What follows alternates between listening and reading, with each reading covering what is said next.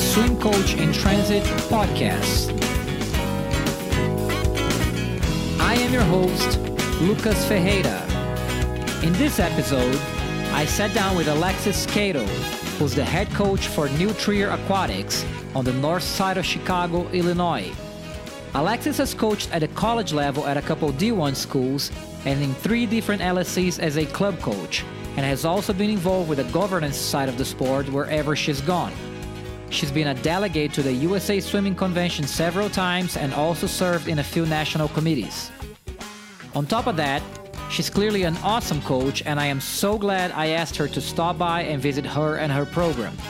As you hear at the beginning of the interview, I had a great time visiting them right from the get go. The entire staff and the swimmers in all groups were super welcoming and open to sharing and receiving ideas and feedback. And Alexis was also an incredible host, showing me around parts of Chicago I had not been to before. To top it off, I think this interview you're about to hear was as great as I could have hoped for. Alexis's wide range experience and skills as a coach and team leader really made it for a great conversation.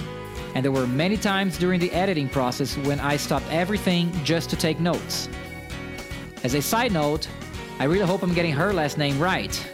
But uh, anyway, here's another episode of the Swim Coach in Transit podcast with Alexis Cato. All right, Alexis, so thank you so much for taking the time to sit down. Absolutely, Lucas. Looking forward to chatting with you. Yeah, and obviously, thank you for uh, all the hospitality so far. Oh, no problem. It's been great having you. I know that the kids have liked it and the coaches have really liked having their uh, philosophies discussed and practices and things like that. So it's been great.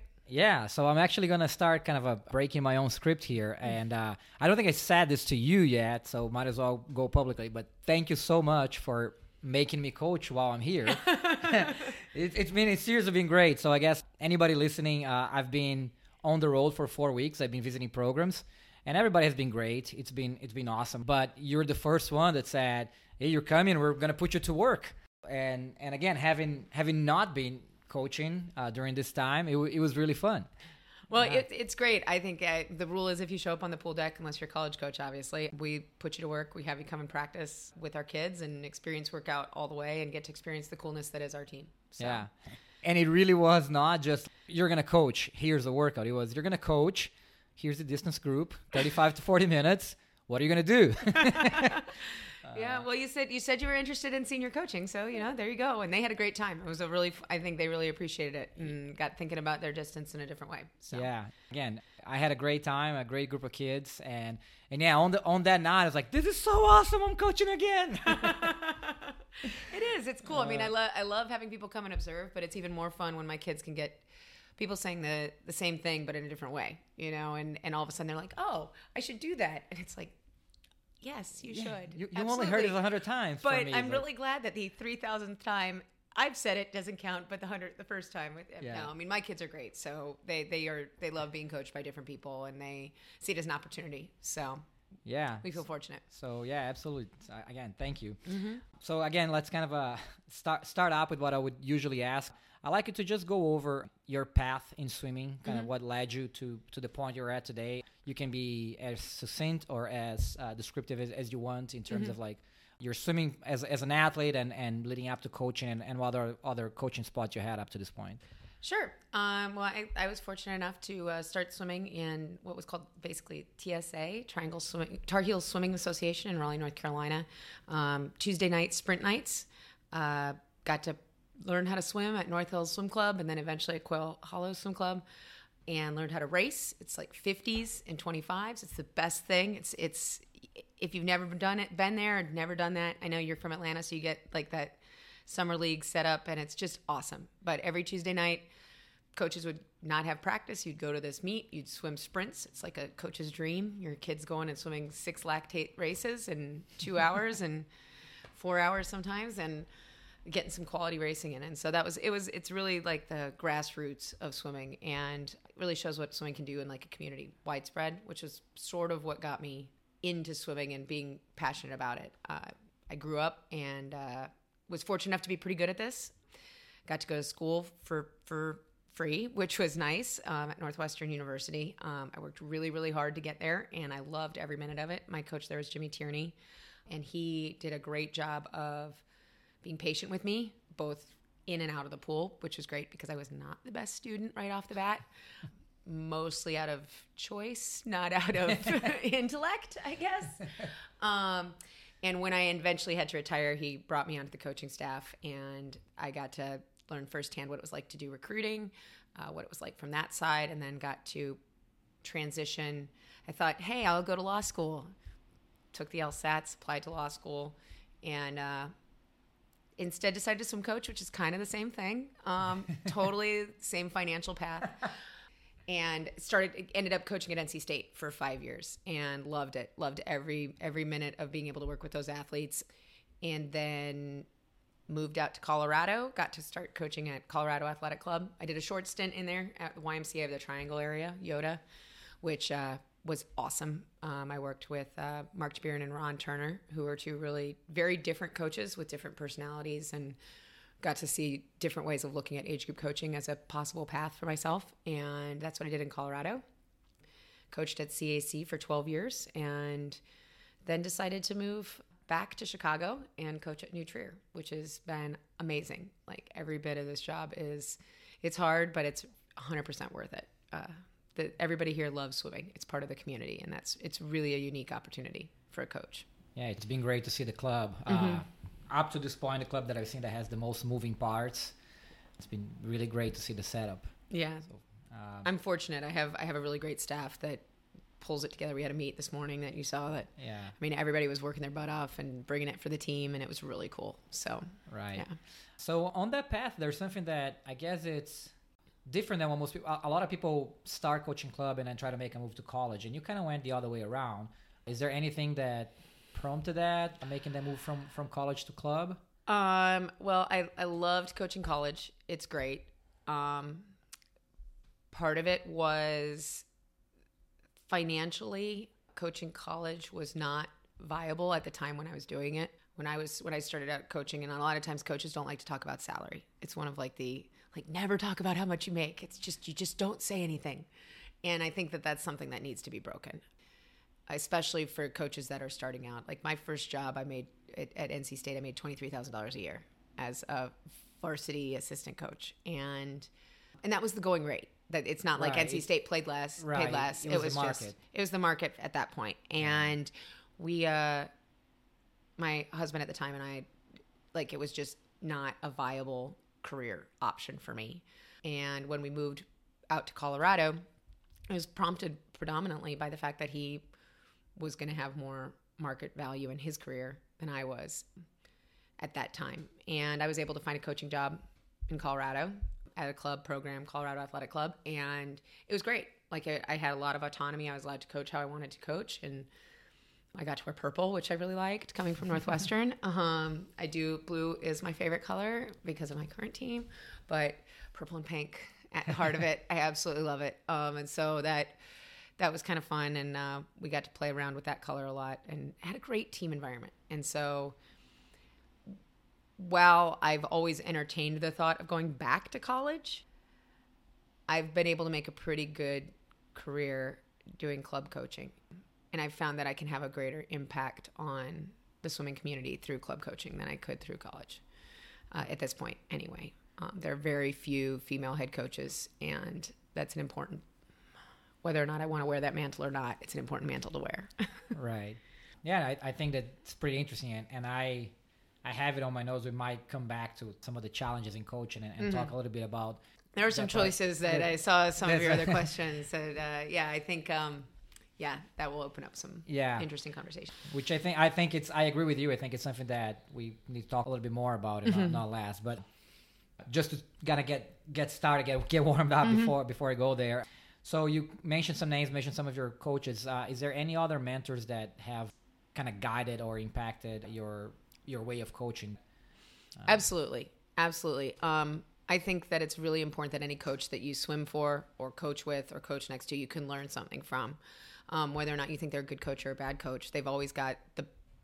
They love swimming, and someone who loves swimming, whether or not they're they coach completely different from you or completely the same, has like a good thing that you can pull from them. But uh, big mentors that I have, uh, John Payne at Triangle Aquatic Center, at TAC Titans. He's um, he was my coach growing up, and then as we've gotten older, he's been a mentor and a peer, and, and I really appreciate his consult. Um, he's a lot more even keel than I am, um, and so it's nice to talk to somebody who has a much more global perspective on how to approach swimming. That's how he approached it when I swam for him, and that's how um, you know when we talk. That's one of the things that he emphasizes.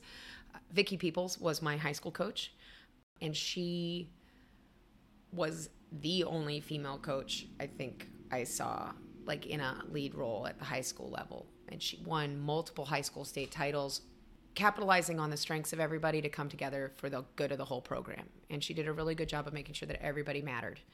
And that's something that I I try every day. I don't I don't I don't think you ever really truly succeed, but I try every day.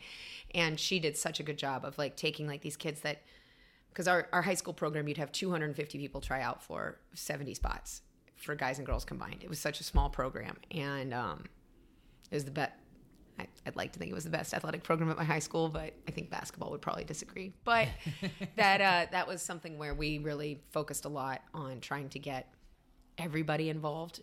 And so, even though I may be doing this awesome path of swimming, my path was just as important as the person who was you know, going on the C relay, swimming freestyle for the first time. And she made sure that everybody felt that. And I think that that's really important. And I think that's something that sometimes we miss as senior coaches, especially. Like it's really easy to get caught up in the sparkle of.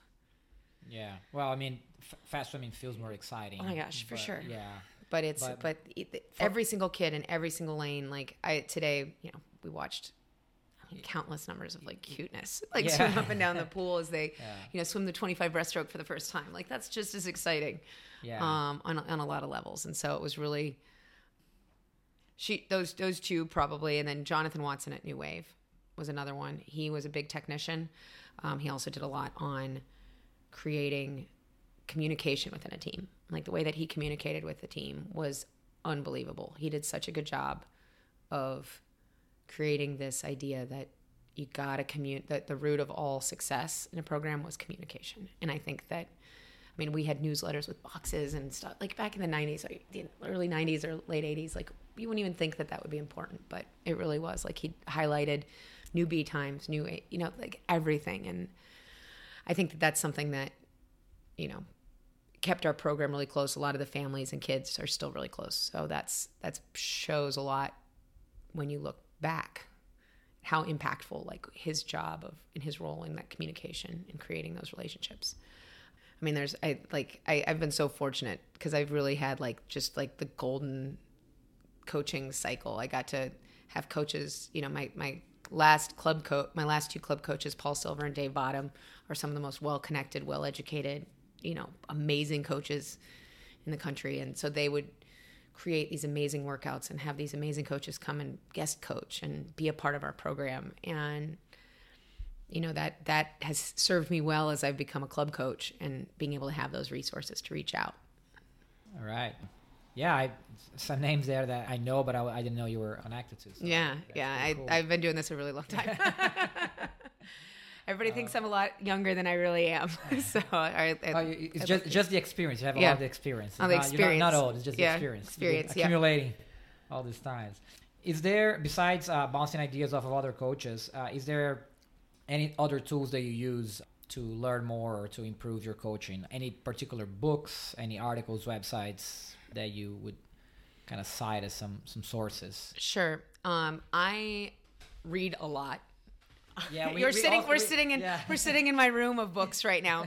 Um, I read a lot. I, I, draw from all different sports. My grandfather was a basketball coach, and my dad was an age group hockey coach. And uh, you know, I different different sports bring different pieces to it. Uh, there's a great basketball Twitter feed called Coaching You that's all about basketball coaching styles and um, different ways to run drills and run programs and it's really neat to watch they post a lot of videos of coaches coaching the drills and i think that's something that usa swimming i'd love to see more of is yeah, I'm gonna kind of poke a little bit on this. Uh, um, Okay.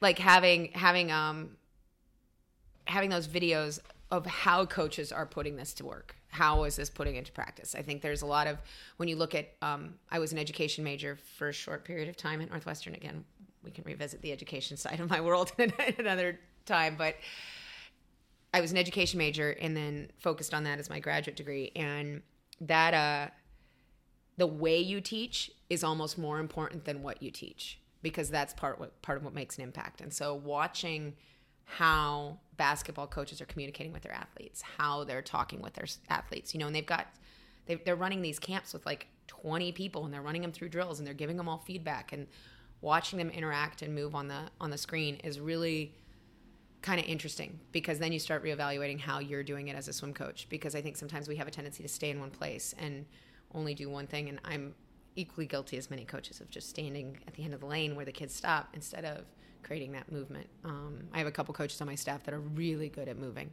and making sure that they're they're talking and walking around where the kids can see that they're just as Right. active in it and um, so that's that's one I use a lot. Um, but really anything. I mean, if you if you look on my, I've, I've got education books, I've got sports books, I've got philosophy books. Like there's no amount that you can.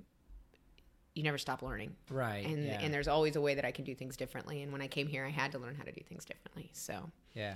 Uh, yeah, I'm, Yeah. I'm uh, I, I, we had conversations about books off off of uh, coaching before. yeah, And uh, it's pretty cool to see to see your living room. Uh, my, I guess I have, I'm like halfway down this path yeah, uh, in my living room. But uh, yeah, I mean, it feeling the same way, like trying to learn from from all different areas. yeah, And, uh, absolutely. yeah.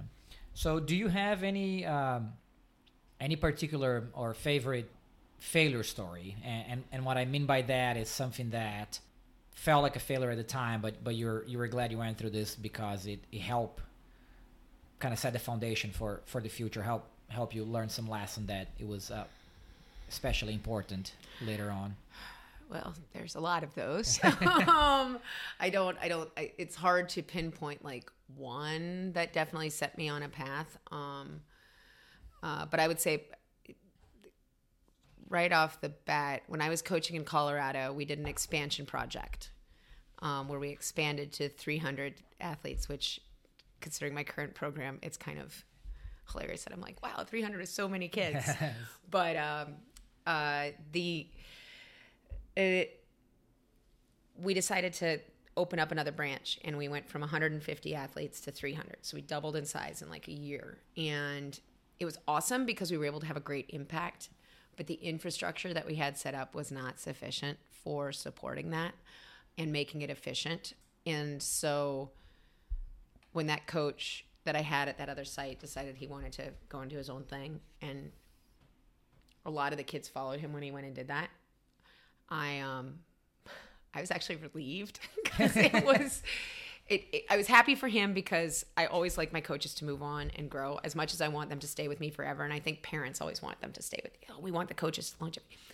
Coaches need to grow. They need to they need to be able to feel like they can move and try different things. The standard, you know, at, at the college level, the co- coaches stick around for like three to four years max. Like there's this movement until you kind of hit a head coaching job or Right. an associate job where you can really kind of set down roots. And when he said he wanted to go do that it was like it was hard because it was a he was a good friend he was a good good guy but um we did not have the infrastructure to support that. And so we took the hit financially. I mean it, like 75 kids left like right off the bat. It was That's- that's brutal. big it was number. brutal. The year later we ended up closing down that site went back down to sitting right around 150 to 180 and I'll be honest, like we found where our happy medium was, and I think the the three things that I took away from that was first, know your space, know what your identity is, know what you're capable of doing, know what your system can sustain, both at the financial side as well as the like the actual like emotional side of the team. Um, our team couldn't make that work. Geographically, it didn't work out super well philosophically it was a struggle and so that was tough two when you have growth you need to you need to have a plan for how how that's going to look what that's going to look like. You know, if it's a rapid growth, how are you going to sustain it and maintain it? What if it doesn't work? What if, you know, how do you manage it if this this works? This this kind of fails a little bit or doesn't grow as quickly as you'd like it to. And then lastly, the big part was know your staff. Know where your staff goals are and be okay with supporting them. Because that was a big part of it. Like he felt comfortable enough to come and talk to me and say, "Hey, I really want to do this. I want to take this opportunity." And and I had to be okay with that and be happy for him. Like as hard as it was for me, as much as it was going to suck because we were a corporate owned team, as much as it was going to suck for me on Monday when I had to go in and explain what was going to happen Right. and how that was going to hit me financially and how that was going to, you know, and the the the optics of the situation, it was okay. And so now this year, I, my program's grown almost 100% in the past. I mean, we were 360 ish when I started, and now we're 670 some. But it's been planned growth. And, you know, sometimes it feels a little scary, but there's a plan for how that's going to manage, how that's going to work, how that's going to look.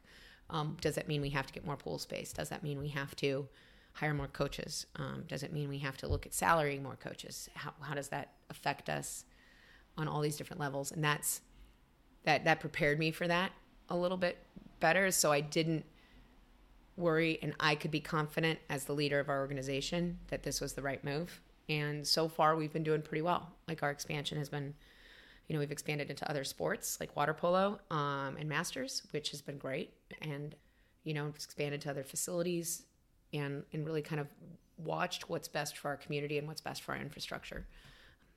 And that's and and learning to say no when I need to and learning when to say yes. So, yeah. That's pretty good. Yeah. Uh, th- thanks for sharing that story. That that would way. yeah. There's and there, there's like tons others, and any coach that tells you they haven't failed is a lie. Like you, any coach that you see that's successful has failed eight thousand Yes. times, and Right. and I will, I will definitely like. There's there's plenty plenty of others that I could easily say that are in that same realm. What would you say was the best career decision you had up to this point? Becoming a coach in the first place. Honestly, like, I mean, I was I was really close to going to law school. I really was. Like that was I wanted to be a sports agent. I was working at a sports agency in Denver that worked with the Broncos. Like I wanted to be a sports agent and I was going to go to law school and I had a plan of how I was going to get it paid for by my firm. And then NC State happened. And it was like going home. It was going and coaching with a coach I had admired for years in Brooks Teal at a pool I dreamed of coaching at, at a facility I loved, at a school I loved. I grew up in Raleigh. Like, I, I bleed red. Like, it's, I love Northwestern, but NC State at heart all the way. My sister went there. My dad worked there. Like, it's, it's my, my lifeblood. Um, and I bailed on getting law school paid for, having a great job. Um, my fiance, my boyfriend at the time was there, eventual fiance. I just, I was like, I was like, I'm doing this. I'm going to go be a coach. Like, I don't, I don't care. This is what I love. And um, I loved it when I was at Northwestern, and it was hard for me to move to Colorado and do something different, even though I liked the idea of the sports agency world and the cutthroat nature of it. Like I loved that. It was so competitive. Uh-huh. But yeah, when I started, that was December of 2005 when I started at NC State, and it was awesome. Like it was, it was everything I wanted it to be, and not having to go into the office at 8 a.m. in the morning and leave at 5 p.m. and wear business attire. And I do like dressing up, but Yeah. like office attire is different and like having to wear office appropriate attire and be uh, makeup and hair and uh, like that you've seen me. I'm much more comfortable in sweats and a t-shirt. And it's it was a very it was a huge thing. Like that honestly was probably the best decision i've ever made. If you're talking about just in swim coaching when i stepped away from nc state as much as i loved it I had to finish my graduate degree. I was having a lot of trouble finishing it, and um, we were looking at moving, and it was a it was tough. And I loved those kids that I was coaching. I was coaching distance and breaststroke and 400 IM, and it was a lot of fun. Like I got to write a bazillion different workouts every day. It was great. And then, um, but having I, I literally quit without a job, and um, it was terrifying. And I took my resume around to the programs in the area, and was like, "I'm looking for a job. I'll take anything you got." And I coached club just kind of like as an hourly coach for a year. Made zero dollars, eleven dollars an hour. I take that back. It was eleven dollars an hour, so zero dollars. Um, and and coach masters and coach summer league and just kind of had a really great year doing that which gave me some experience doing different things i coached high school during that period of time it was the first time first and only time i coached high school which is great. i'm still friends with like these kids are now like almost 30 and so that's pretty cool like to see them grow up and have stayed in touch with a couple of them and yeah so that was in terms of coaching that was probably that was the hardest thing i've ever done was walking in and deciding that I didn't want to do that anymore. Um, and then not having a plan, which is not my style, and and and just jumping off with two feet and going for it, and um, it worked out. So, yeah. Awesome. And so, if you if you could go back in time and give give yourself as a starting coach some advice, what would you say? There'd be three things. Okay. The first would be if you can figure it out, go be a volunteer coach somewhere. Go find the best program in the entire world with the best coach and go be a volunteer coach there. And don't take no for an answer. Like get in the door and be a volunteer coach. Coaching college is really cool um, because you get to work with some of these athletes that they they really love it. And if you really love it, they're going to really love it too. Every single day that they come to the pool, and they train, they do insane things and it's just really neat to do. Um, and if you can't get at the at the best best program, find the closest program to where you want to live, and go and do that. Go and work in that area, and that would be thing number two. If you can't, go find the place that you've you've always wanted to live. Go live there and find and just volunteer. Just get get on deck there. Like if you're like I want to go, I really want to go to New York. I'd love to live in New York. There's tons of college teams in the New York City area. Go and do a year there and get some job, be poor, be broke, and do it because you love it. If you still love it after a year of like not making any money, you're going to love it for the rest of your life because right. you're going to take every job for every single job you're just going to love. Um, and then the last thing would be um, don't be afraid of introducing yourself to other people like my first five years of like club coaching, not so much college coaching, a little bit college coaching, but more so club coaching. I was really, I was terrified of talking to people because I didn't want, I felt like a, I felt like I was, you know, like the emperor's new clothes. Like I didn't, I didn't fit in. I didn't belong. And the thing is, is nobody does. Everybody feels that way. Everybody feels like they're not, that somebody's going to find out that they don't know everything. and you don't. And you're going to have seasons that suck. You're going to have seasons that you don't completely screw up and you and it's and you know it's 100% your fault you know and there's nothing you can there, there's things you can always look back from but can you learn from it and just being able to create that network early in your career is really important i've been fortunate later in my career to create that network but uh, I, I would have loved it when i was when i was just starting out like to just be able to talk to other people about coaching, like what I was battling every day, what it was like, you know, the early mornings, the late nights, the assistants, the, you know, the, all that kind of stuff. Like it's working with pools. I mean, Jesus, like, like working with facilities is, it's awesome if you can build a great relationship with a facility, but there's sometimes where it just doesn't work and it's hard and you're, and it breaks down. And how do you handle when parents are mad because you've canceled this? And it's just, not having that as a really young coach was really hard because I felt very alone and it was really because I couldn't my my husband at the time wasn't a coach. He didn't get it. He didn't understand and he tried. Like he was super supportive, but he didn't understand why I was upset that the heater broke at seven o'clock and that I was now going to be out of heater for three days and I was going to either have to have the kids practice in cold water or find another facility or, right.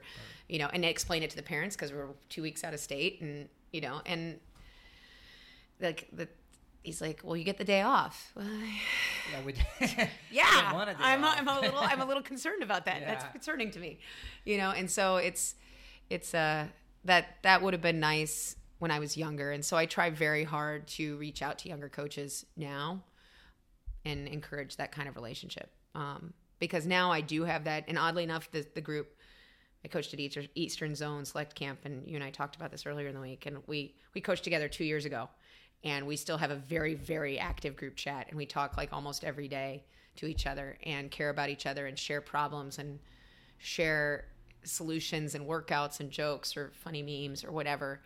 And I I I truly genuinely wish I had had that when I was first starting out because I would have felt so much more confident walking on the deck. So that there you go. Right. That's what I got. That's good. So, I guess it's a, it's a pretty good segue to uh, because we're gonna get there mm-hmm. again in a minute. But this question actually, I started, I added this out of a conversation we both had at convention, mm-hmm. which we were talking about uh, how to hire. Mm-hmm. and, mm-hmm. and mm-hmm. and I guess your your comment at the time is like yeah currently it's like it's pretty hard it's been been, been hard to, to hire assistant coaches what is your how do you go about it what's mm. your what's your strategy Oh Lord. Um I don't have one. I wish I had one. No, I do. I do have a strategy. Uh, first is like it depends on the position. I really like when we talk about like younger coaches or part-time coaches. I love it if they can come from the program. I think that's super impactful to have people that have been involved with your program coach with you as you go. Um, when I was in Colorado, I always had former swimmers or even current swimmers before they even started the junior coach prog- program. We had junior coaches on our staff. It's just so impactful for the kids to be like, "Oh, that's my coach." You know, like when that kid goes and swims, that's my coach. When they were would coach in college and come back in the summer, they'd come and coach. Oh, that's my coach when they go swim and have that identity and feel a level of pride. We had two coaches swim today at the meet. Yeah that was pretty cool. And the kids lined the pool to watch them swim and cheered and yelled. And they, they're from they're kids that are from the program and um, that grew up in the New Trier program and in the New Trier culture. And it's incredibly impactful to have especially even if they're only coming two three nights a week like Yeah. find them. They're in the area. There's somebody that's like you're like hey could you come and do this? You can train them. Find your your best 10 and under coach and have them go train with them for like six months. Because if they can learn how to coach 10 and unders they can coach anything. Like legitimately.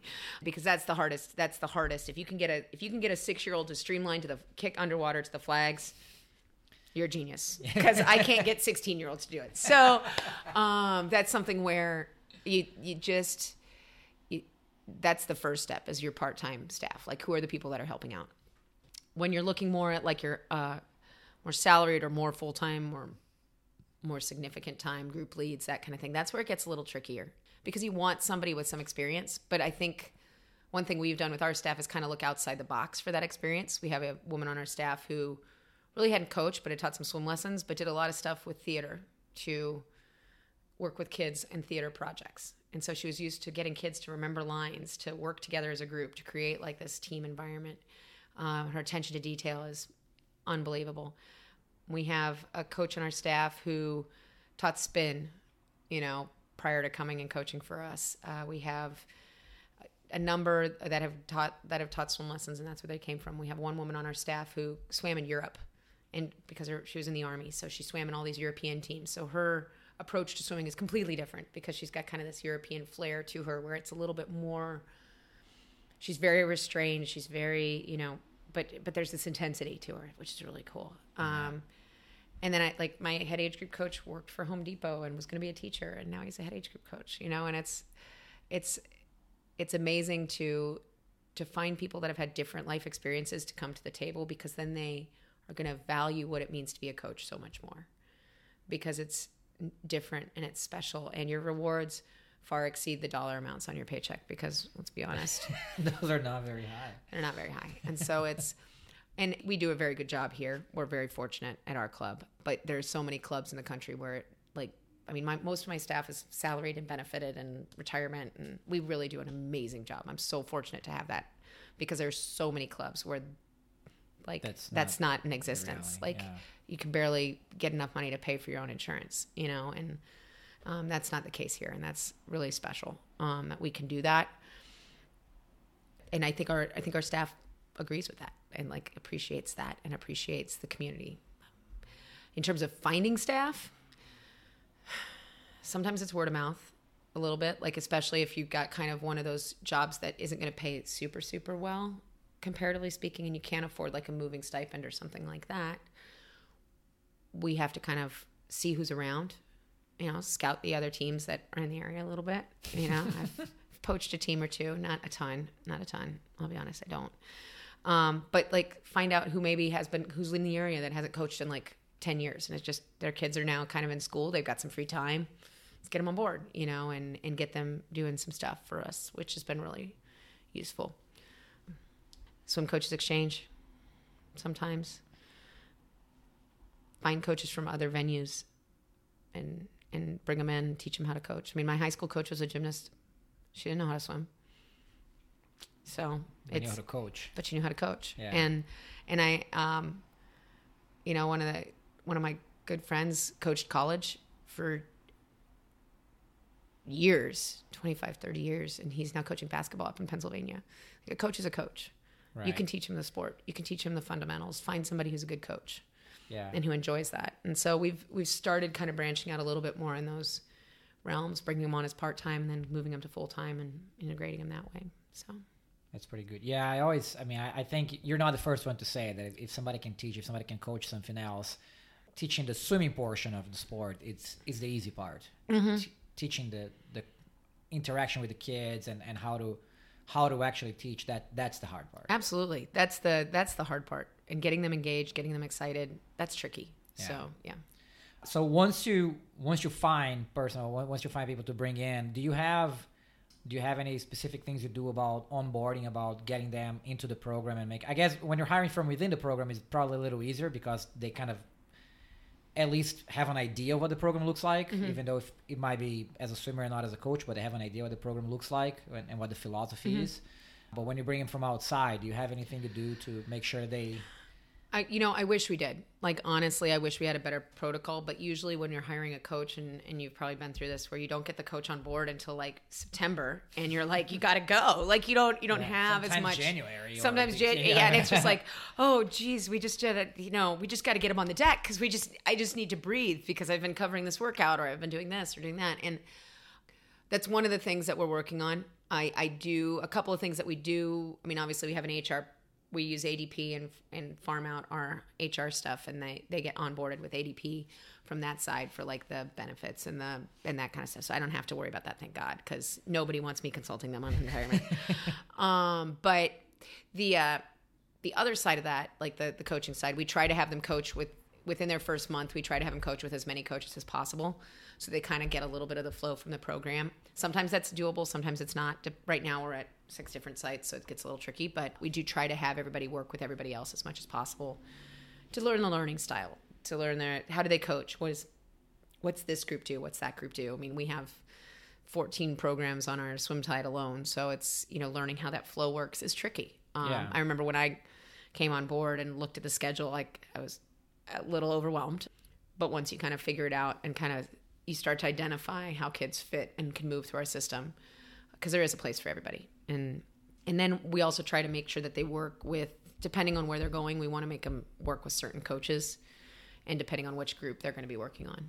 So we do have a little bit of a plan. I do wish we had something a little more formal and you know that goes on the list of to-dos. Yeah, uh, I, I I like asking the question. I think not a lot of places have that, Mm-hmm. and and it's something that once you start thinking about, it's like, well, maybe that's why I've been having so much trouble lately. yeah and i do i do think that that's part of it i think that there if we could come up with a better way to onboard coaches i think across the industry because i was bad at it i it you know at my, my old program we were small enough we were at the same facility i think when you're in one facility it's a lot easier because Yeah. you can have conversations you can have that kind of flow and that ebb um, when you have multiple sites it, it gets a little trickier when you have multiple things going on Right. And if you had, uh, this is a my first time asking this question was a hypothetical. Let's say you have unlimited money to spend on professional development for your staff. Mm. Where would you spend it? everywhere oh my gosh if i had unlimited professional development money and we we do have a fair amount so that's Right, nice yeah. um because i value it i value it so much i would have i would have a, a guest speaker every month coming in and talking about something um i i would send my coaches to camps and clinics of all kinds, whether it was swimming, soccer, basketball, like I don't even care. Like let's go see other stuff, let's learn other stuff.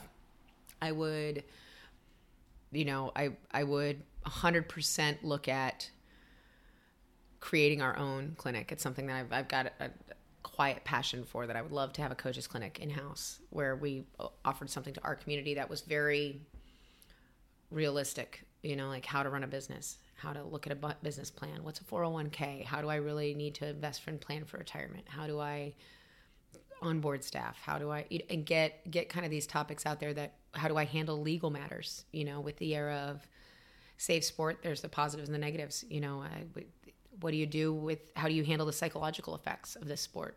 You know the positives and the negatives. How are you how are you coaching? What does that mean? I'd have the, the first thing actually now that i think about it first thing i would do is i would have somebody come in who specializes in body language. Honestly because i think it's the first way that people communicate is body language and we don't spend enough time talking about that.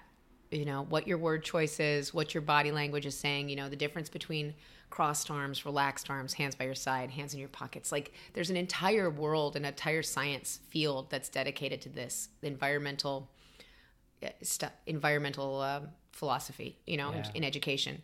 I would absolutely that would be that's actually a really good idea. I would i would bring somebody in to, to look at our environments and help us analyze how we're coaching you know like what language like when like just come in and videotape our class our workouts and say hey look you know look at what you're doing look at what you're saying. This is what your body language is communicating to your athletes right now when you're standing on your deck with your arms crossed this says one thing. You know you're right. you're closing off your body language. And, and i did like one class in this in college so i'm not anywhere near an expert. But oh, like there's you are. Oh, totally totally totally. Uh, but like there's things like colors and foods and like how those uh, how those things affect the environment and your memory tracks and your memory patterns. And you know we use a lot of music at practice. And we had a practice on Thursday where I forgot the speaker and it made a difference. Like it really made an energy difference. And anybody who's listening to me right now knows how much I used to hate coaching with music on the deck. and so I'm sorry. That's changed significantly. I know we talk about things that have changed as a coach. That's one. I, I used to hate coaching with music on the deck because it was serious time. We needed to be focused. And nah. Oh my God. We need music on the deck like 24 7. It's like if I don't have it, I like miss it. And so, yeah. however bad you think you might have been, mm-hmm. I am 10 times worse. One, because.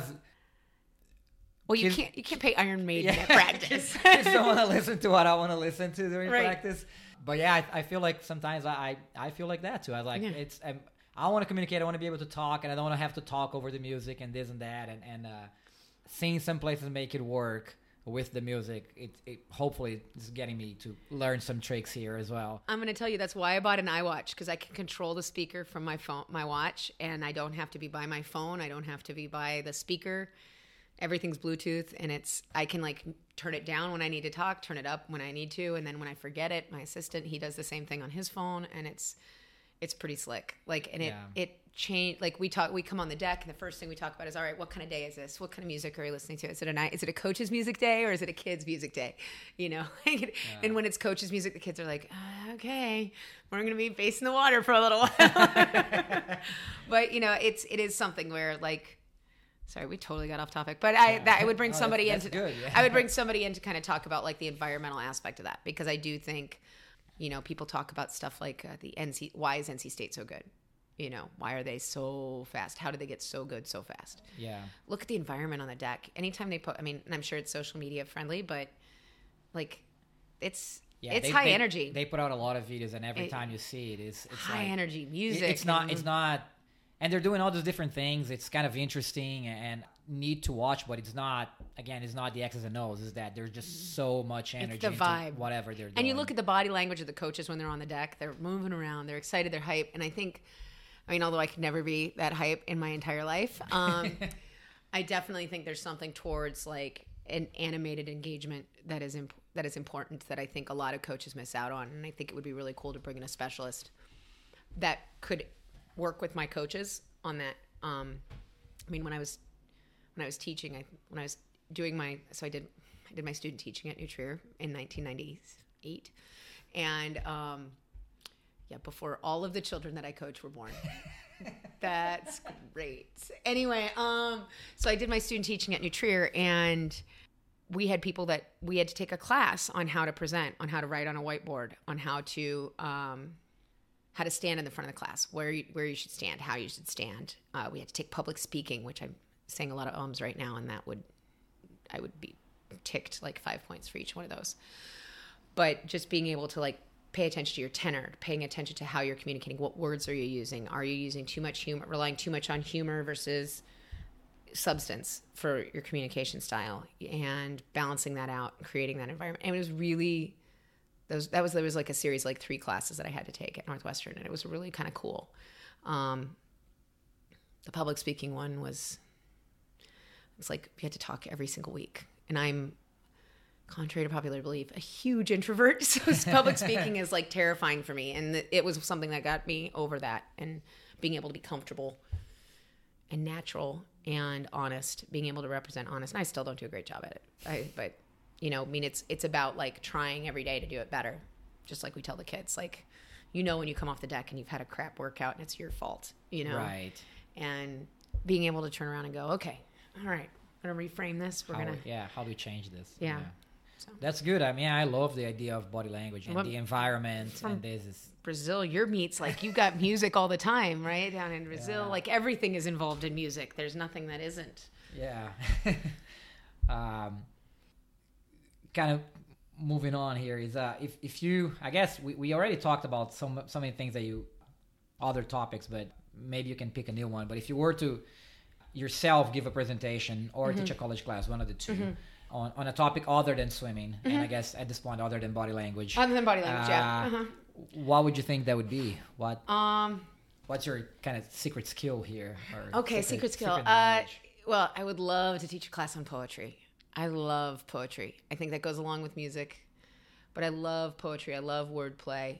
My master's degree is in rhetoric and composition, so it's in how words work together to create an argument.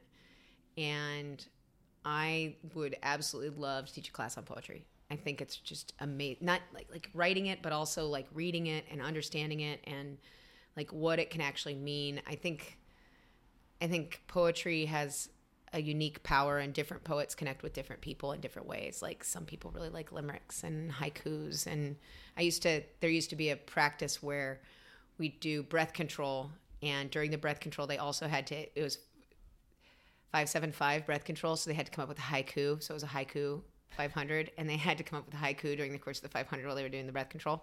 And that was really cool like watching the kids come up with that and uh, there was there was a I, think there's something to that you know? My favorite music is always the ones that have really cool words and cool lyrics and i would i would totally teach that. So that either that or a class on gratitude. I think gratitude is actually really big. I love teaching. I do a, i do a presentation when i travel on gratitude. That's usually something that i include in whatever i'm teaching. And it's one of the most impactful presentations that i do i think um, because you kind of reach into how to write a thank you and how to really tell somebody that you're thankful for them. And that's it's something i value extremely. And like my it, my mom used to make me write thank yous for everything. And i couldn't just write thank you for the money. It was great. My birthday was awesome like i had to we had a whole process that we went through on how to share what you were using it for like if somebody gave you $20 what are you going to use it for and then use it for that you know Yeah. if you're going to like I would I would raise money for swimathon, and I love doing it because you know I'm competitive, and so I wanted to raise more money than everybody else. The downside was is I had to then write thank yous to everybody that donated. Yeah, That was a lot of thank yous. that's a lot of thank yous. So, but but the thing is, is that that's that's an important thing, and it's an, it's a lost art. And I think if I can make one impact, that that would be that'd be the presentation I would do. f- Like, I love that. I love it. It's Yeah. just it's really fun. It's I I can I do one where it's like gratitude solely, and then I do another one that's combined with apology, um, and learning how to genuinely apologize because during the the process of apology, you also find gratitude. So. Oh, I, I Sorry, I just got like super No, deep no, there. I- I, brought I- it back. we it's funny because those are two topics we had not talked about yet and i i love them both i think this past season I wrote thank you letters to parents of graduating seniors, Mhm. and it was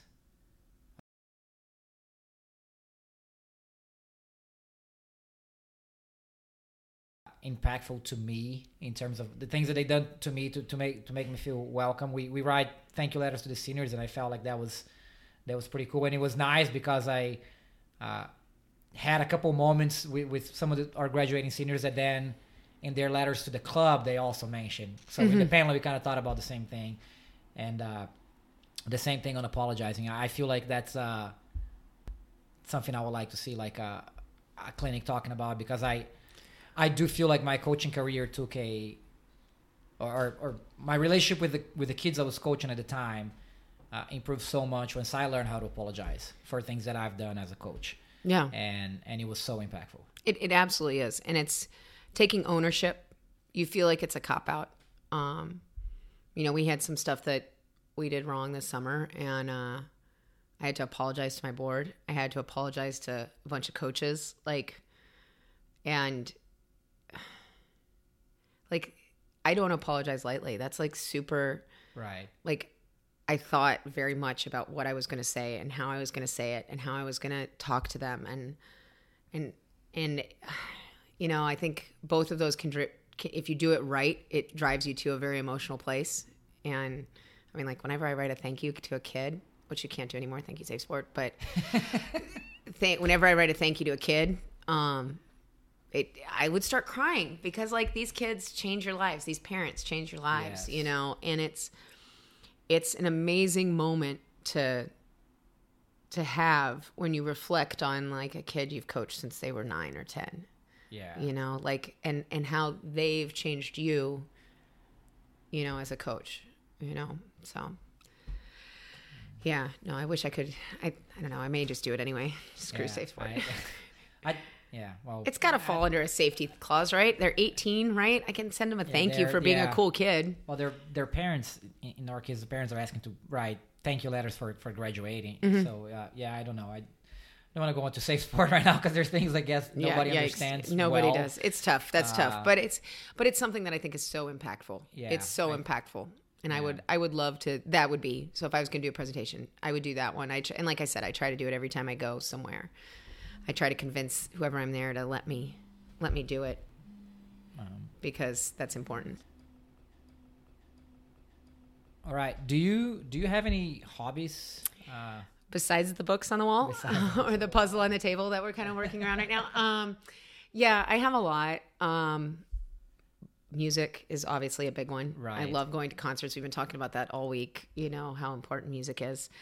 I spend my money kind of on three things: music, food, and clothes. Um, I and you've seen all three this week. um, so I spend a lot of money on concerts, um, music in general, just being able to have vinyl and yeah, it's, I, it, it had been so long since I listened to vinyl and, Oh, and listened to some vinyl here. It's like, oh my god, it's so much fun. Love it. It's so great. Where you listen to an album from top to bottom and just listen to, and it, it I have, I love all music. My kids, um, we have a post grad group right now that's that created their own playlist and it has got some music on there that I have not heard before. And every now and then one will come on the mix and I'm like, huh, I actually like that. Okay, and I'll add it to one of the the other mixes I have. Um, food, I love going out for really nice food. I love food living in Chicago is not good for my waistline or my pocketbook. Um, I need to move somewhere where they they are just like it's just terrible food. I don't know where that would be. I'd find good food anywhere. But I love food, and then clothes. I do enjoy very nice clothes and and high quality clothes. Um, so that's that's probably more of a girl kind of thing, stereotypically speaking. But I know a lot of guys that like really nice clothes too. So I guess that's not. But I I definitely I enjoy looking nice, even though I don't do it very often.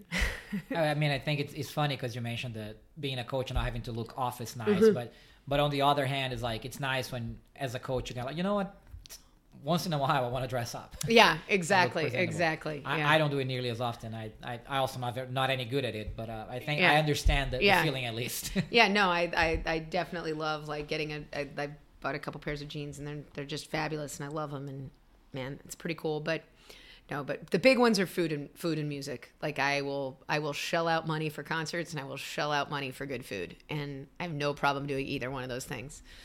So I, I get a lot of crap because I don't cook at home. But man, why? When there's so many good restaurants, why why would I go do that when I can? I mean, there's like four Michelin star restaurants within a block of my house. Like, come on. Uh, do you do you have any sort of a routine? I guess it's it'd be hard on, on a daily basis because your day changes so much. Mm-hmm. Uh, but do you have a, any sort of routine or any particular days that you have a routine? Um, the big, the big, it's more of a weekly routine. Thursdays uh, are a little bit of a short day. I spend it mostly at home and work from home, and get done relatively early, which is really nice. Um, because most of my nights are a little bit later because we're working on high school. And then on Friday, we have morning practice and we don't have afternoon practice, which I thought I would hate when I moved out here because I was, you know, the standard coach. Oh my God, we're losing an entire practice day. But it's actually great. It's great for the kids, it's great for me. The kids get to go and be part of their high school and enjoy being like normal kids for a night and and get home to bed early because we have early morning practice the next day. But I, I also can see some of my friends that aren't coaches and have normal jobs and spend time with them. So I that's that's kind of like my weekly routine. Daily wise, I have to start with a cup of coffee. That's pretty much the only thing that's like standard in my week is that the first thing I do within the first like hour of waking up, I have to have coffee and I love it. it can stunt my growth now. I'm 41. 41. Yeah. yeah how do you? I know the answer to that question, but uh, how do you go about writing workouts? Are you uh, software, notepad, uh, template? Um, I very rarely repeat workouts. We talked about this the other day. Yeah. I very rarely repeat workouts. I have to. We have a very unique setup here in at New Trier where I don't have a ton of pool time. It's usually 90 minutes to 75 minutes. We have one two hour practice a week, sometimes two if I can get two on a Saturday so I have to be really deliberate in my practice planning. I have a notebook, graph paper. That's been a recent change. I used to do line paper. Now it's graph paper.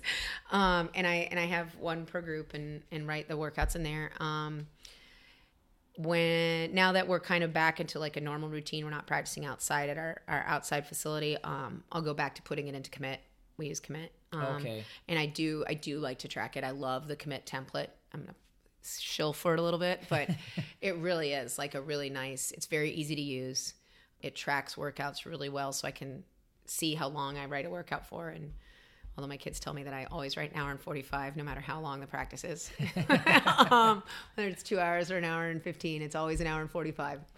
But uh, at least they understand that, and so you so, sorry, but you, so you go notepad and then commit. Then I com- then I move it over to commit, okay. and so it's kind of like a double check when I'm doing that, and then, but I I generally notepad, and it's usually like one to two days ahead of time at most, and then I'll usually change it by the time. Like if I write two or three days in advance, I might write the main set going out. If I there's one I want to plan for later in the week, and then I have a season plan that I'm I'm operating on. So okay, that has a little bit more thought put into it.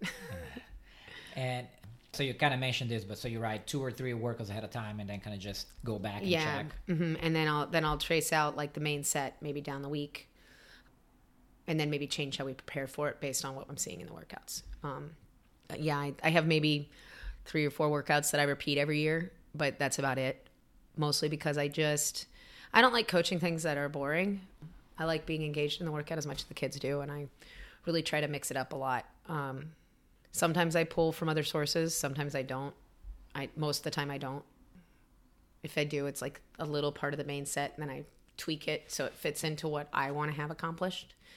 Um, I like to think about a particular race every time I plan a workout. So when I'm I'm planning a workout, I'm thinking about a particular race, regardless of whether it's a specialty workout and we're working on different specialties. Like we had a specialty workout on Wednesday. Um, and like the distance guy was working on mile stuff and the the 400 IMers had a set that was 400 IM based instead of 200 IM based. The sprinters were 200 free based, and then the uh, specialist stroke specialists were 200 based as well. And um, I just thought about like that what part, and then it's like once you pick the race, what part of the race do you want to work on? Are you working on a technical skill that you want them to have, or are you working on a race strategy skill. Are you going to combine them? Can you combine them in a set? Are you going to work on a particular muscle or energy system? And kind of scale back. Um, most of the time, it takes me about an hour per workout. So sometimes less if I'm like on a roll. And have you have you made any kind of uh, recent changes to uh, training philosophy or, or training equipment that you use? Added some stuff. Is there anything that's like kind of more recent that? Well, moving here, I changed a lot. I used to have like an 11 practice, like a week, standard two hours of practice, like a very stereotypical practice setup. Was very high volume, was very high intensity. How hard of the workout I can get.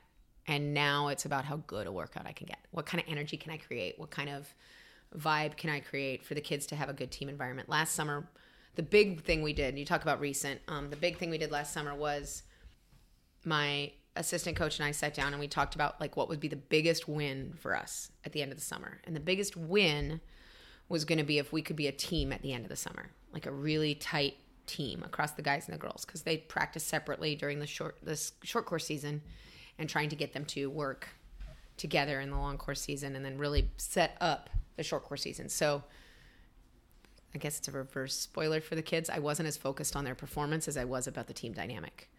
And because we wanted to set up a good team dynamic going into an Olympic trials year, going into that prep.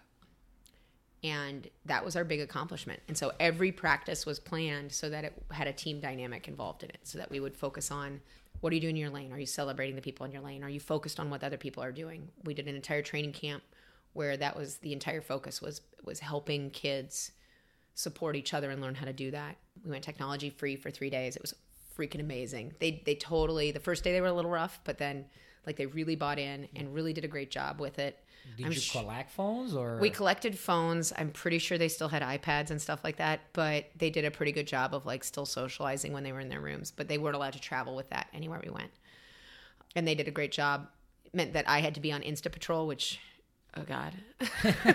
Dangerous. But um they did a they did a spectacular job adapting to that and being excited about that. It forced us to communicate. Three days is a long time. Three for days is a long It's time. like- it is a long time. And as coaches, we put our phones away as much, you know, yeah. and like if parent that way parents could call us if there was an emergency they could get in touch with us but like we put ours away too we really like made a conscious effort to be present in what we were doing and it resulted in a really great meet our kids were able to swim really well unrested down in, in jacksonville.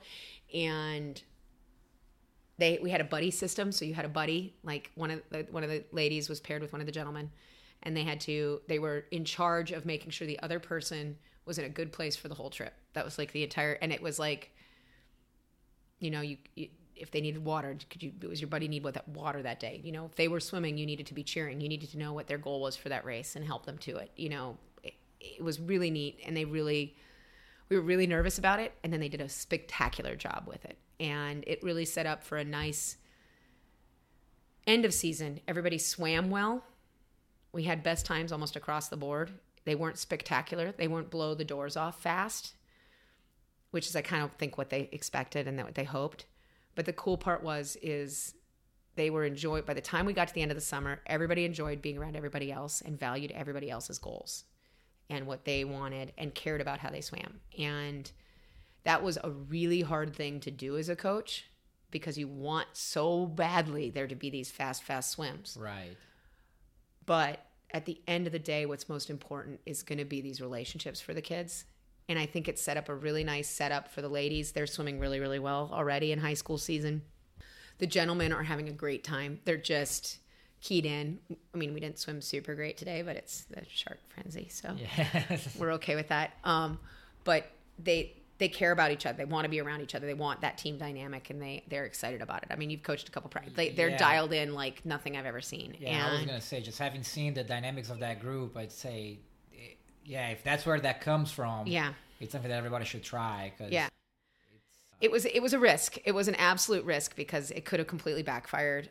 But I felt we had been focusing on the numbers too much, and we've totally moved away from like setting goal times necessarily.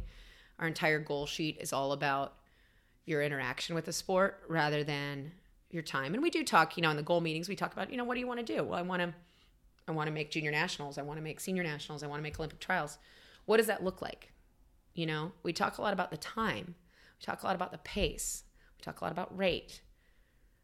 But what does that look like? What does that mean you're doing? Are you are you being that good teammate? Are you being that good, you know, are you are you making the right choices to have that kind of success? And so that's been it's been pretty neat and we've got a pretty amazing group of young men and women leading our team and it's trickling down we had a great moment today when they all they, they wanted to have all the little kids cheer with them and so they all moved over to the other side so that the little kids could cheer with them and it was a special moment and i think that was really um, it was captured on our instagram perfectly. So nice job katie. Um, like it was just really it was really cool. And that's the type of dynamic that i want to see created. Because at the end of the day, this is a community that, and again, this is all about self reflection and how I feel about swimming and stuff like that. But I think coaches, the reason we're in this is, be, in the in officials and swimmers, the reason we're in this is because swimming has given us something when we needed it most, when things weren't working out, when things were sad, when it was dark, when it was, you know, we needed we needed something somewhere we could go. This was it. You know, whether it's the community I don't know what it is about swimming that creates that community. Maybe it's the four hour swim meets. I don't know. but it's you're in this environment doing something with people that you love that you get to talk about and you get to be excited about swimming. And what we wanted to do was create that environment for our kids so that they felt like five years from now they can be like our post grads that are coming back and training and being the best buddies ever. And but also have these great memories that are going to last way longer than whatever time you go. I mean, right. trials are great. Don't get me wrong. Super excited to go this year. Really awesome. I'm, I can not wait to see how our kids swim. I can't wait to see how our college kids swim. I can't wait to just see swimmers swim fast because that's really cool. But at the end of the day, the there's a really good chance that the best meet that kids have is going to be like at the senior state meet because we're all cheering together or or the best memories they have or like when we go to Disney World at the end of NCSAs. you know, like that's going to be the moment. You know, yeah, it's awesome. I went like my senior national time in the 50 free. Great. We went to Disney World on Sunday and so and so did this this and this. And that's what yeah. you know is really going to key in. And that's what makes like that gratitude and that, you know, those pieces kind of relate. Right. It's great, I mean, because you you hear all the time from swimmers like the the memories from the sport is what they take away. They barely remember their times it is not as often you hear coaches talking about trying to set up a program at least for a while like that's that's my main goal mm-hmm. and and it doesn't mean you don't care about how fast they mm-hmm. swim you clearly do mm-hmm. but but you're really focusing in and i i, I mean I, i'm in awe of like some of these ideas in terms of uh how to try to create that well it's a it's a it's a process i don't think we have it perfect it's i've never thought this way about it before it just sort of happened organically on my old team and we had a really good close group when I left. Like it was really tight, and everybody really cared a lot about each other. And I think that if we can do that on a much bigger scale here, it's going to have a huge outreaching impact in the community and create this great space. Um, it's why we've we brought water polo in. It wasn't it was an intentional decision on my part because I think that there are kids that find this sport and they don't like it because it's intense. It's every day. It's, you know, it's this microcosm of intensity where you're isolated in this spot where you talk to somebody for five seconds on the wall. And I mean, if you think about the concept of a practice, like you don't talk a whole lot during practice, you don't have human interaction. It's an hour of like basically sensory deprivation. That's not for everybody. And so by bringing in water polo, we were able to make sure we had an outlet for everyone to feel like they have this team community and that's been pretty cool. That's pretty neat. So kind of segue. I'm not sure this is a great segue, but it's the best I can come up with. But uh, sounds good. Let's do yeah, it. Really like to kind of circle back to uh, we we have discussed through the week a lot of the challenges of the coaching as a profession, mm, mm-hmm. and, and, it's kind of something that you touched on early on in terms of salary. Uh, I guess kind of trying to bring back conversation we had in terms of uh, what can coaches do, especially in terms of trying to change the, this pattern. I guess kind of like you mentioned at the beginning, coaches think they shouldn't talk about salary. I, agree, it's a mistake. I think we should talk about it. And if the market and salary for coaches is not ideal, it's not what we want to see, then how can we go about changing? earlier in the week we had a conversation about we are probably one of the only business models that thinks about we can charge this much and then how, what can we do with this money versus what does it cost to run our program and pay our staff and then how much do we have to charge Sure. Um, so yeah, like we were talking about earlier, because that was it's a fascinating conversation. It really is. I think that there's you can you can argue both ways, but I know in other states I've worked in, I'm not going to name any LSCs. I've worked in a couple, but they we set our rates based on our competitors. And there's some there's some business model where that makes a lot of sense. But that only makes sense if that business model is based off of operational costs. And we, as a, as an industry, do not do that at all. Um, we don't work to try to negotiate pool time as a community better. We don't work to, I mean, I you really do not want to know the cost that we have for pool time. it's a little ridiculous, but one of the great things about my program is that we do budget for that. That's how we set um, and, and we're going to be doing a, an evaluation on that uh, and we do that on an annual basis like how are we covering our costs you have three a very smart treasurer who came into a meeting one time and said we have three dials we can turn to generate more income. You can dial the coaches up or down. Down obviously means we get more revenue. Yeah. Up would means get less. Dial the number of athletes that we have on the program. More more revenue less less. And cost and and price. And that's where we have like the most ability to to make some movement um, as a as an industry you because there's only so many things you can do with the athlete wheel because you only have so much pool space you can only put so many kids in a lane safety safely it's not like not to denigrate cross country or anything like that but it's not on land where there's infinite amounts of space where you can throw 50 kids in one spot and generally do okay yeah somebody falls down, they might break a leg. That's fine. They're not going to die. like, drown yes. like if somebody drowns in our practice, like that's a legitimate concern. yeah So you can you, you have a finite wheel you can spin there based on what your pool space is. Coaches again goes back to that athlete dial. What are you covering safely? You know, we generally go with per facility. We aim for three coaches per facility. If we can, we go two coaches per workout. Sometimes that works, sometimes it doesn't. And then, but the, where we can turn is that price. And that's where I think we miss out on what it costs to run the program. And I think we say, oh, well, well, this team down the road only charges this. This is going to make us the highest price program. We are the highest price program. I've always worked for the highest price program in the neighborhood. Like I don't know, maybe it's just because I like food and and and music so much that it makes it difficult. But um, they they're they're still if you provide the product there everybody's going to be okay with that. But you have to provide the product which is that coach's wheel and that pool facility wheel. Are you providing those? Okay great. Then you can charge more. But at the same time like what there's five coffee shops on the street a block from my house we went and got coffee at one of the more expensive ones because it's a better cup of coffee. And Right. and and and it's just a better cup of coffee than starbucks. And it's more. It's a dollar more per cup. But it's which is 20% in this which case. is 20% yeah. But that's like that's that's significant. Right. You know?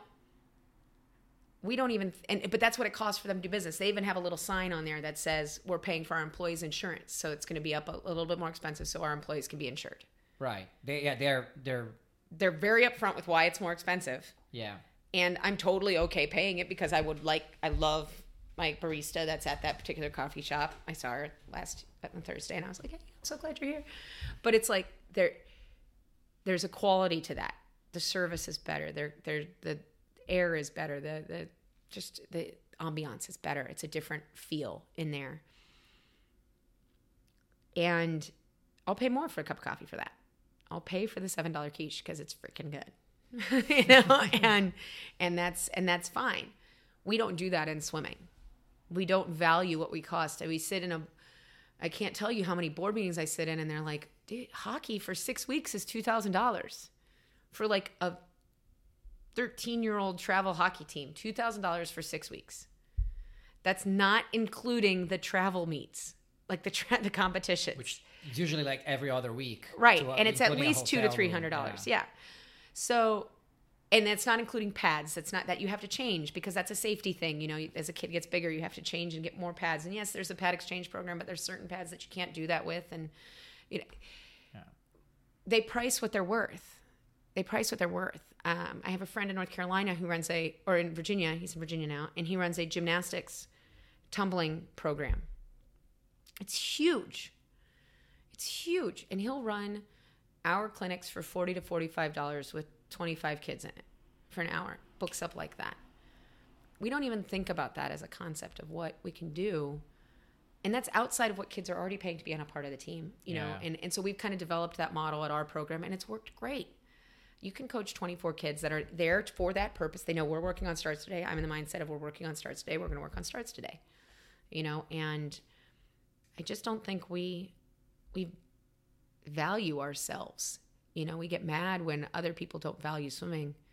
We don't as an industry. Like we we see ourselves as yes, there's this life-saving affordability and at the introductory level and we were talking about this earlier, at the introductory level, absolutely it should be accessible. 100%. Yeah, we're not we're not talking about. I'm not talking about swim for- lessons. I'm not talking about the beginner, the 6-year-old that's joined my team for 6 I- months. And I also think for anybody listening to this conversation, if Uh, because some people would say, well, but swimming is already not accessible for some families and for some income levels, and I guess kind of what I said is that yeah, but it's already not accessible what, with what we're charging. Right. So there, there's something to be said about making it more accessible f- for them at that level, but at the same time, charging what it costs To operate. to operate. And that's where you create, if you can create a community, which is what we've done here. And it, what has been so great is we have a scholarship program. We have the ability to help families make swimming accessible by creating that community family. If you can create a community family that contributes and creates that opportunity for those kids to do great things, I don't know if you're necessarily doing the wrong thing. I think you're I think you're creating a sense of and this is the liberal altruistic idea of what I think about things. Um, so I'm gonna let my liberal out a little bit. If you have, there's some element of what you should give back, so that other people can experience it too. And the more we can help the people that don't have, the more that the people that have can grow and be successful. You know, and and there, and it's not saying that I don't want Susie to not have swim lessons because she can't afford it. I never want that to be a reason why you don't swim for my team. Let's figure it out. Let's have a conversation. You know, we have options with our program to do that and to facilitate opportunity for kids to be a part of our program. And we do it in all levels. And I, I, I'm talking more when I talk about pricing, I'm talking more about when we get to that travel side, when we get to those kids that are really committing to nine ten hours a week of practice let's what are we what are we really charging are we charging what we're worth you know i mean you know if i take what we what I, we charge our top level group are we charging are we are we charging what i'm worth am i am i worth that you know and, Right. and monetize, monetizing your own personal worth is a scary thing i think sometimes yeah. because I think again when you go to a swim coach they're they're intrinsically humble for the most part even the most brag- braggadocio kind of guys or girls they're they're they're humble at the at the core and it you don't want to take too much you don't Right. want you never want to take away from your team you know yeah. and I think you know when we talk about coaches salaries and things like that. And like I said my team does a great job taking care of it. I am I am extraordinarily fortunate.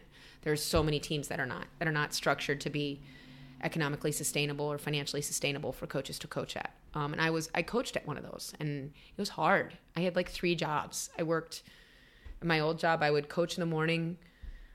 I'd have to do some office hours that were required and then I had to I would either go work another job as like a I did some part-time office work at one point. I scooped ice cream at one point. I got fired for not being able to make a waffle cone. So there's that. so things I things I can't do. You talk about failure, can't make a waffle cone. What have I learned? Probably shouldn't make waffle cones anymore. I don't really there's sometimes there's things you just can't do and it's okay and you will live.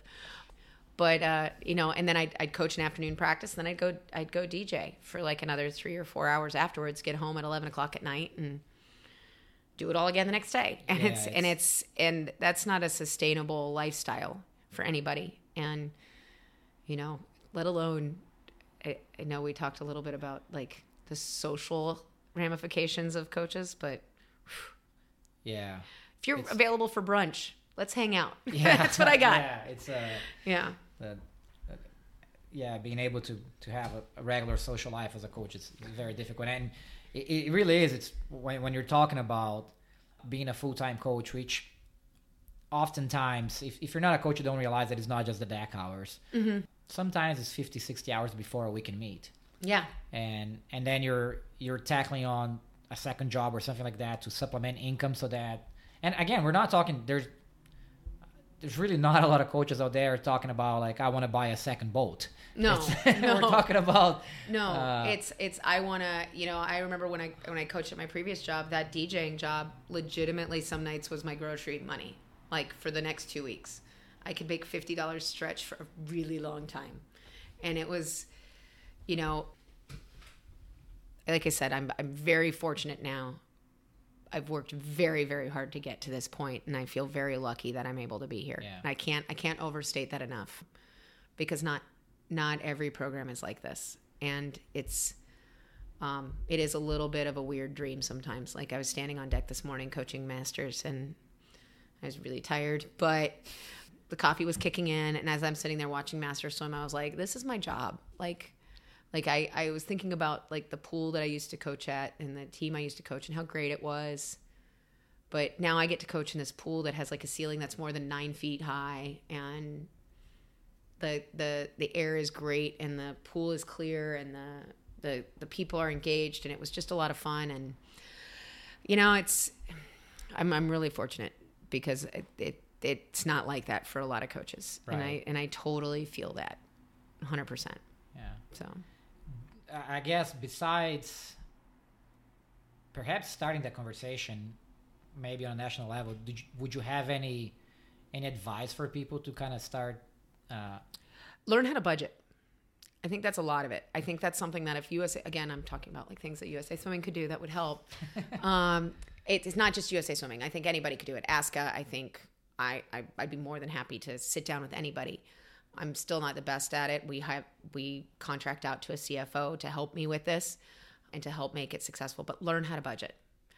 Being able to work with QuickBooks, being able to really know where your money is going in and out, and have people on your board that are willing to tell you that and to hold you accountable to it because it's spicy but and it, it often leads to difficult conversations sometimes with board members but it's 100% worth it because you become a better I've, I've always had someone on my board that gets that better than i do and then forces me to reevaluate how to do that budget and to make it accountable. And then once you have that budget then you can figure out how much you can pay your coaches. Then you can figure out what our bottom line needs to be. Where does that turn need to happen? And you know sometimes you turn those rates sometimes you don't.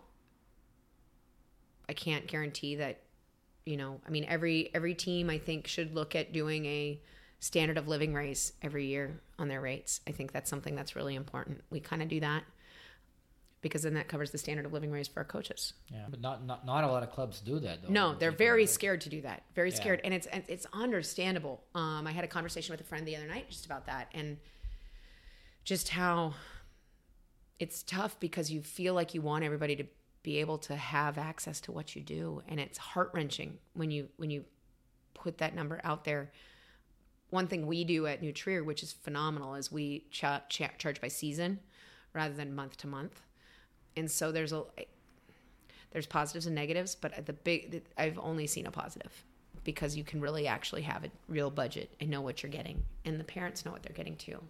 And they, it's a commitment; it's a two-way commitment. Anytime you have an exchange of goods and services for financial with a financial tone, is there's an agreement there, and the agreement is that they're trusting us with their kids to provide them a service, and we have to do our best to do that. And sometimes it works, sometimes it doesn't. Yeah. And sometimes your team isn't right for everybody. Sometimes the schedule doesn't work for everybody. And it's and it's hard. Like that, that I hate the phone calls when a parent's like, I don't understand why the practice is at this time. I can't make that because that's that's when we have time and it's hard and they're like well we're going to go to this other program because that fits our schedule i mean i'm sure you've had that Yeah. you know and and it's hard. It's any parent that thinks that the coach on the other side of the phone isn't just upset is wrong. Like those are those are really hard conversations and they really they hurt a lot because we do care about every kid. And i do even even here with the size of the team that we have. Like i I, I work really hard to try to learn all the kids. I work really hard to try to see all the practices and see all the kids swim and the coaches coach. And it's heart wrenching when a kid decides to leave, especially when it's something that I can't control or that we have to do or whatever.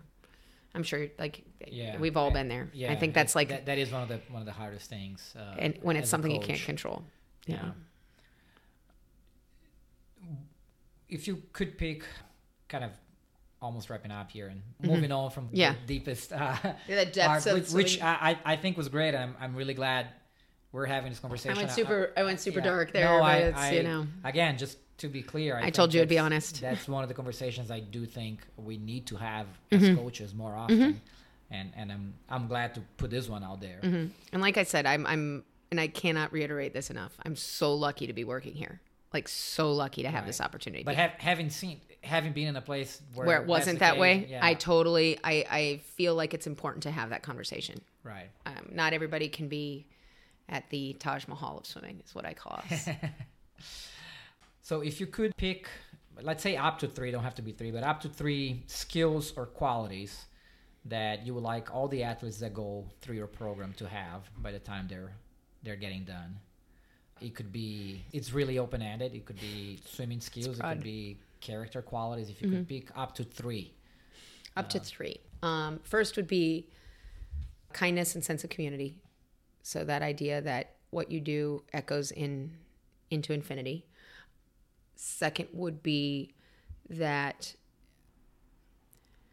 the hard work that you put in eventually will be incredibly impactful.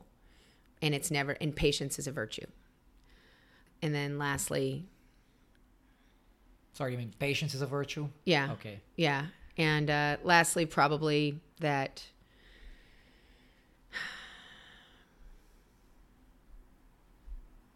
Hmm. there's there's a lot in there, but I think it's the idea that this is the greatest sport and you should be proud of it. You should be proud to be a swimmer. I think sometimes people are they don't like having a, oh so you do some lessons or you no be proud be proud of the fact that you get to do this sport because it's incredibly difficult and not everyone can do it and the fact that you have the opportunity be proud like this is it's really cool. Yeah. we're super lucky yeah, like that this is what we get to do for like 20 hours a week. Like come on. So much better than sitting in front of youtube or playing minecraft or anything like that. And and not to denigrate against gamers and things like that because i'm sure in another world or another lifetime that would have been something that appealed to me. But god it's cool. Yeah, it is. It's uh, uh, understanding study how, of- how, how special it is. If I mean, it's a study of nuances Yes. like the subtle nuances of how, an, how a hand position can change like the flow of an entire stroke or breakout or as we witnessed today on the breakout, breakout breakouts are important the, the shout out to uh, one of our athletes here. you know who you are you totally screwed your last breakout on your 200 on your 100 freestyle just throwing that out there yeah. All right, last uh, real question that I Mm-hmm. have. Some sometimes this catches people off guard, but uh, after even this this long of a conversation, what is what is the most important thing people should know about you?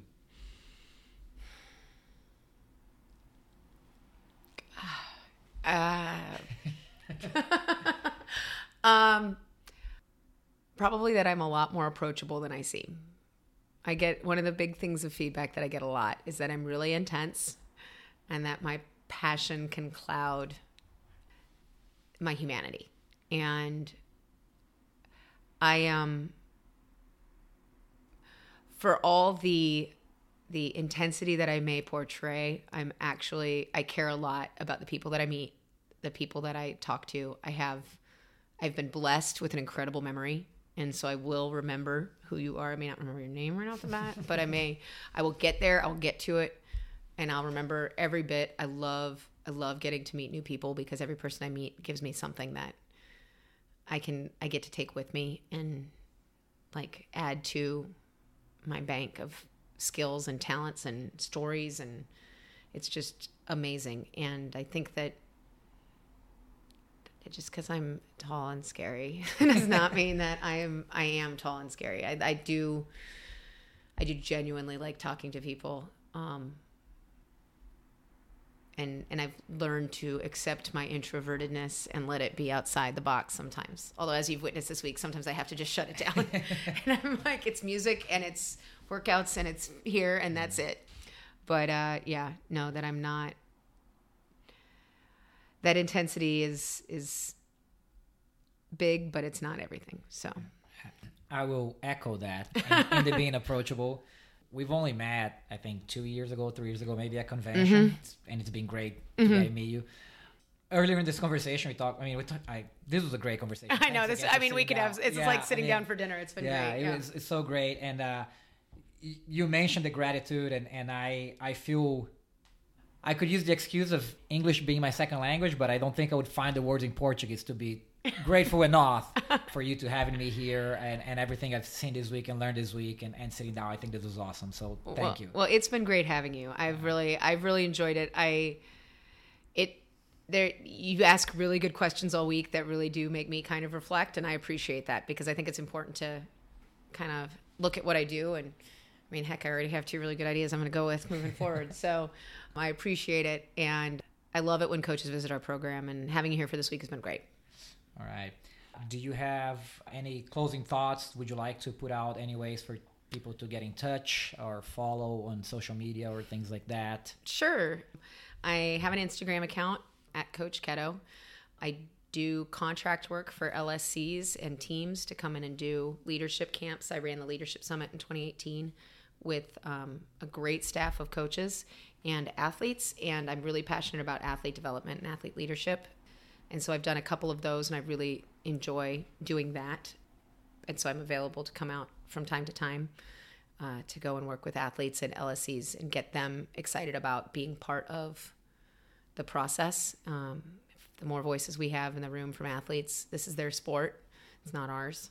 We're just Sherpas on their their journey up Everest which is apparently a really long line and crowded now, but um, and you're always more than welcome to uh, shoot me an email through our website, swimntsc.org, or hit me up at a swim meet. Like I'm, I'm, you can find me. I'm hard to miss. So, yeah. All right. Well, uh, thanks again. Yep, and, absolutely. Uh, Thank you. Yeah. I appreciate it.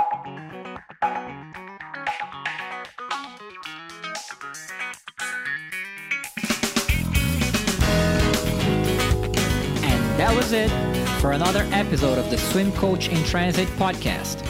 As always, thanks for listening, and if you made it to the end, I really hope you enjoyed it.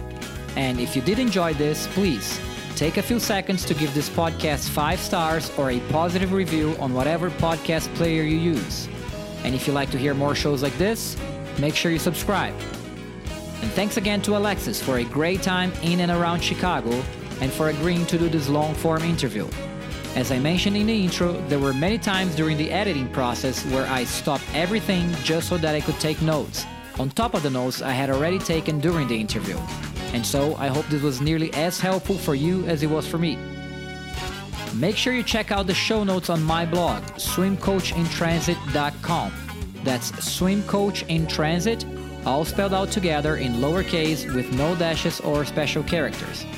There you can always find links to everything we talked about that I could link to, as well as notes on the club visits I did while traveling and recording this podcast. And I know I'm partial, but I really think there's some good stuff out there. Thanks as always to my good friend Madhu for the soundtrack to this podcast. You can also find his Instagram info in the show notes. And also thanks to Zapsplat for the sound effects. And that's it. Thanks again, and I hope you catch the next one.